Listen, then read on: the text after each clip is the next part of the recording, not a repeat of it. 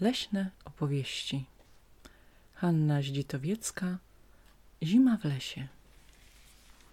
Najmniejsze ptaszki. Czy to prawda, że są na świecie takie malutkie ptaszki, niewiele większe od motyli i bardzo kolorowe? Prawda, Joasiu? Nazywają się kolibry i wyglądają jak piękne, fruwające kwiaty. A u nas ich nie ma? Nie, kolibry żyją tylko w bardzo ciepłych krajach, ale pokażę ci nasze ptaszki, które są niewiele większe od kolibrów. Teraz, w zimie? Czy takie maleństwa nie zmarzną? Zobaczysz. Weszłyśmy do lasu. Już z dala dobiegł nas wesoły śpiew ptasi. Kto to śpiewa? Na krzaku siedział malutki, rdzawo-brunatny, ciemnopręgowany ptaszek z krótkimi skrzydełkami i zadartym ogonkiem. Raz po raz spoglądał dokoła wesołymi, dużymi oczkami. To on tak ślicznie przyśpiewywał, głosem trochę przypominającym kanarka. To właśnie jeden z naszych najmniejszych ptaszków, strzyżyk. Czasem dodają do jego imienia wolę oczko, bo ma takie duże oczy. Jest jednym z najweselszych ptaszków. Jeszcze mniejszy od niego jest mysi królik. Ten naprawdę jest nie większy od niektórych kolibrów i dosyć kolorowo upierzony zielonkawy z dwiema białymi wstęgami i pomarańczową koroną na głowie. Jego kuzynek, królik zniczek, wygląda bardzo podobnie, tylko ma czerwoną czapeczkę i piórka bardziej żółtawe. U nas rzadko można go spotkać. Ale pst, cicho. Spojrzałyśmy obie na drzewko rosnące trochę dalej. Siedział na nim nie kto inny, ale właśnie sam maleńki mysi królik. Czym one się żywią? Spytała Jasia. Najchętniej owadami, które cienkim dziobkiem wydłubują z najmniejszych szpareczek w korze drzewa, a gdy w zimie i tego zabraknie, muszą zadowolić się jagodami i nasionami roślin. Stańmy cicho, może im myśli królik nam coś zaśpiewa. Myśli królik tymczasem usiadł na wysokiej gałęzi drzewa i zaczął wyśpiewywać, kręcąc się na wszystkie strony. Widocznie chciał kogoś zwabić, po chwili nadleciało jeszcze kilka malutkich jego krewniaków i wszyscy razem, skacząc i strosząc piórka, śpiewali, póki nie spłoszył ich szelest śniegu sypiącego się strąconej przez Joasię gałązki. Czubaty gość z północy. Czek, czek, czek! Kto z was ma taki piękny czubek jak ja? Nie ma równego mi ptaka. Kczek, czek! Przez całe dnie sójka latała po lesie i pyszniła się swoim czubkiem na głowie. Oburzyły się na to sikory. Przecież jedna z nas nazywa się nawet sikorą czubatką i jej czubek sterczy bardziej w górę niż sójki. Ale kto by tam sójkę przegadał? Chyba jedna sroka. Czek, czek? Taki mały ptaszek jak sikora, choćby miał nie wiem jaki czubek, nie może się ze mną równać. A cóż dopiero, gdy się spojrzy na moje piórka? Jak pięknie od rdzawo-szarej barwy odbija się ta czarno-biała szachownica i błękitna wstęga na skrzydłach. Wołała sójka. Sikory zapamiętały sobie te sójkowe przechwałki i postanowiły zarozumialca ukarać. Długo kręciły główkami i szukały sposobu, ale nic nie mogły wymyślić. Któregoś dnia jedna z sikorek przelatywała koło wysokiej brzozy, na której zieleniła się kępa jemioły. Całe stado jakichś nieznanych ptaszków siedziało na zielonych gałązkach i zjadało ze smakiem białe, lepkie jagody. Sikorka zerknęła ku nim ciekawie i aż przysiadła ze zdumienia. Każdy z ptaków miał na głowie duży, sterczący czubek. Sikora nie namyślała się długo. Dźwięcznym głośnikiem zwołała kilka swych krewniaczek i dalejże szukać sójki po lesie. Sójka właśnie rozłupywała znalezione żołędzie, kiedy nadleciały sikory. Chodź prędko, wołały. Coś ci pokażemy. Naprawdę warto zobaczyć. Zaciekawiona sójka poleciała za nimi.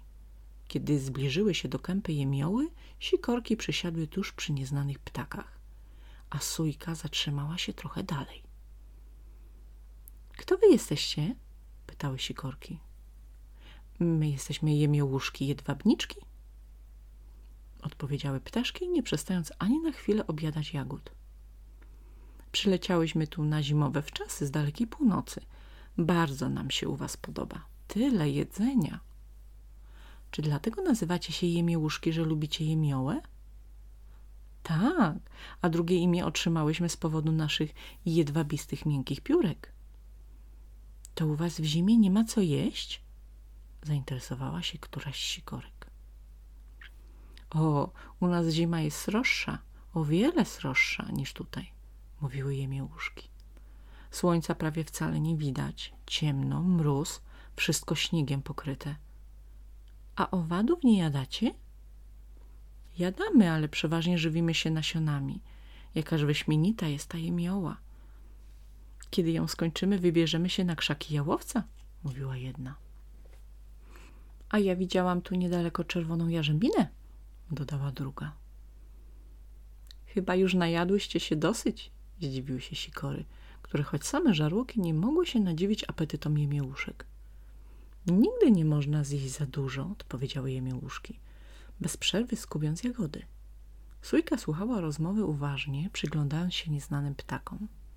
Naprawdę miały piękne, lśniące, czerwono-popielate piórka, czarny ogonek i skrzydła ozdobione czerwonymi i żółtymi plamami. Ale to wszystko było niczym w porównaniu z czubkiem. Tak, tak, ich czubek jest piękniejszy od mojego, szepnęła. Powoli przefruwając z gałązki na gałązkę, żeby niepostrzeżenie się oddalić. Ale sikory spostrzegły to zaraz. Sit, sit, kto ma ładniejszy czubek? Zaświergotały wesoło. I łóżki, przyznała Sójka. Ale za to ja nie jestem takim łakomczuchem jak one. Brr, one chyba pękną z przejedzenia. Nawet my nie potrafimy tyle zjeść, stwierdziły się korki. I żeby jeszcze to były owady, tłuste gąsienice, ale jemioła? Sójka nic nie odpowiedziała. Rozwinęła skrzydła i odleciała na drugi koniec lasu. Za nią pofrunęły i sikory. A jemiołuszki, jakby nic nie zauważyły, zajadały dalej z apetytem jagody jemioły. Gniazdko wśród śniegu. Na zwisającej ze świerka szyszce siedział uczepiony pazurkami dziwny ptaszek. Jego czerwone piórka ładnie odbijały się od białego śnigu, a śmieszny gruby dziobek coraz to zanurzał się pomiędzy łuskami szyszki kryjącymi smakowite nasionka.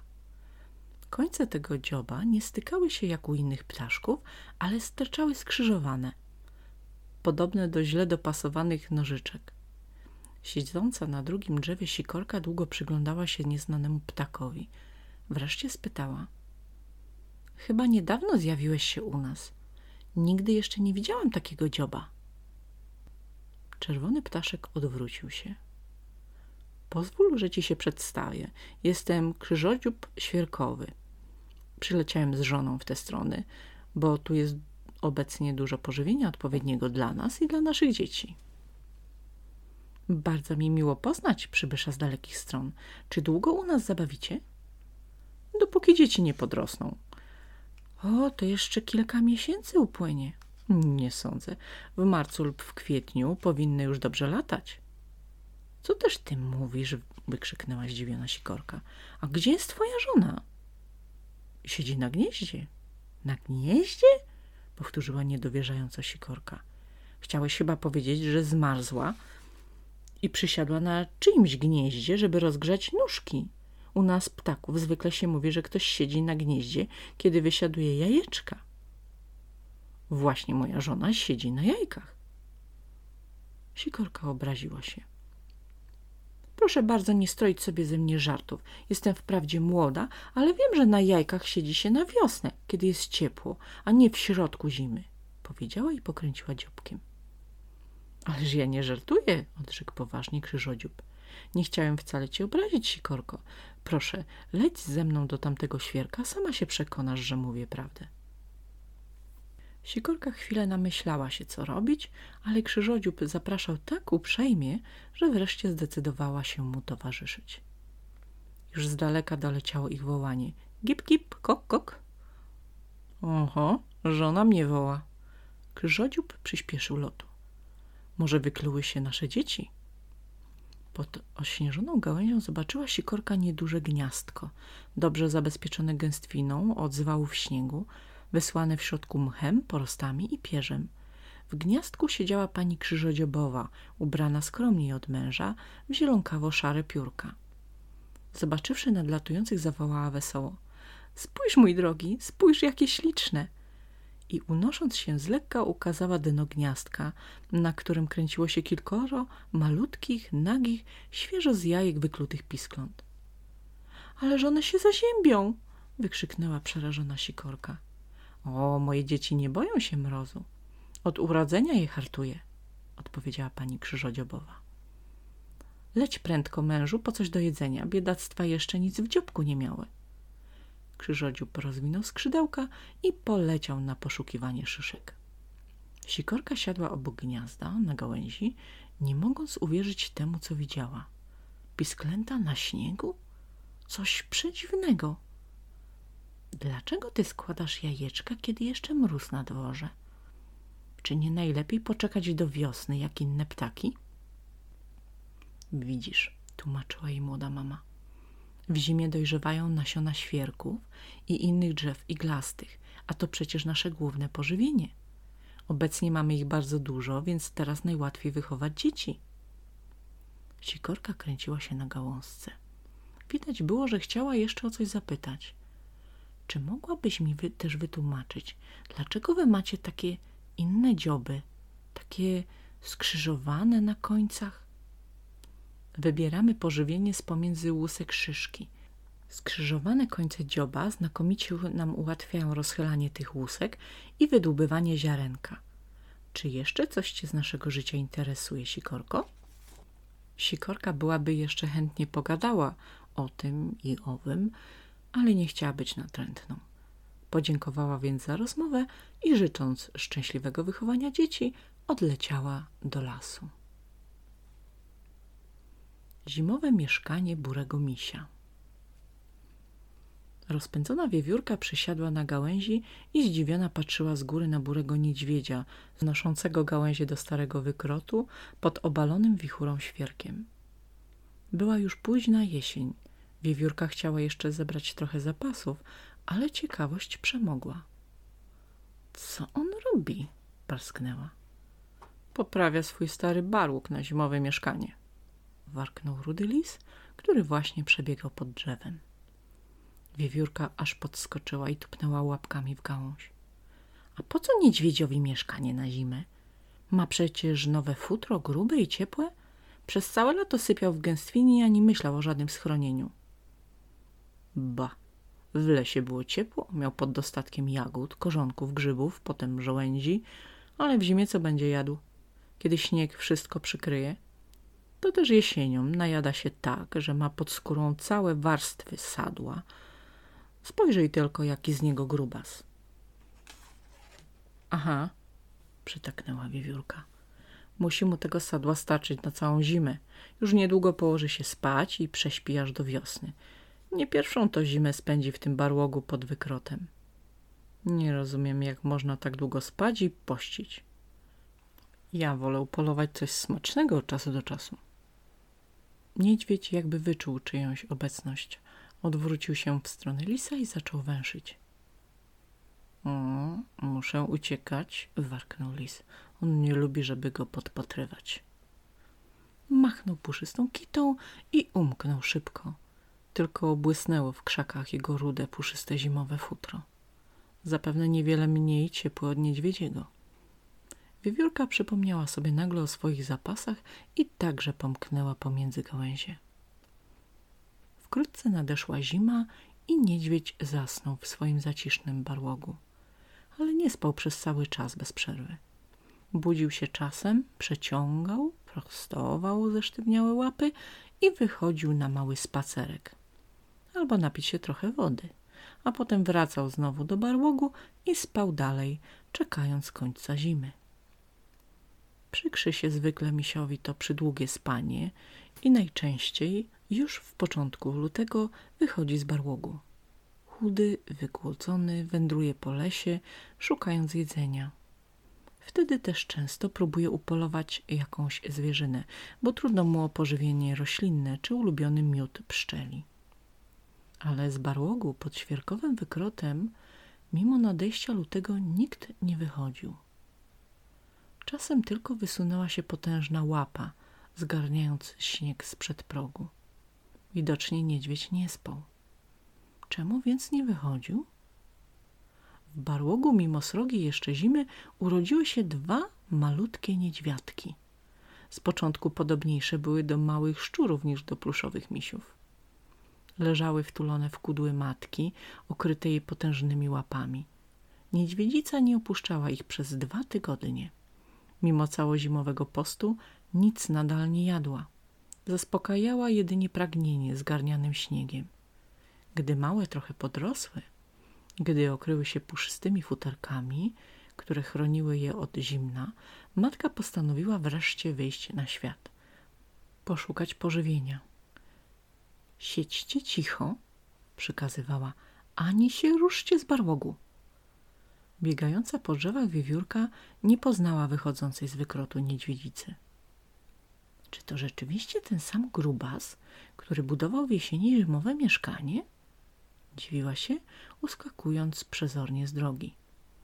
Niedźwiedzica, chuda, osłabiona, napiła się trochę wody ze strumienia, skubnęła jakiejś marnej paszy i czym prędzej powróciła do dzieci. Ucieszyły się bardzo i zaraz przytuliły do jej ciepłego ciała. Niedługo i wy wyjdziecie na słońce, mroczała, ogarniając jej łapami. Niech tylko ociepli się trochę. Niech wam tylko sił przybędzie. Pójdziemy szukać zeszłorocznych przemarzniętych jagód, smacznych korzonków, wygarniemy jęzorem kwaśne mrówki z mrowiska. Małe niedźwiadki nie słyszały już tych obietnic. Nakarmione matczynym mlekiem spały smacznie, podobne do dwóch puszystych kłębuszków. Koniec.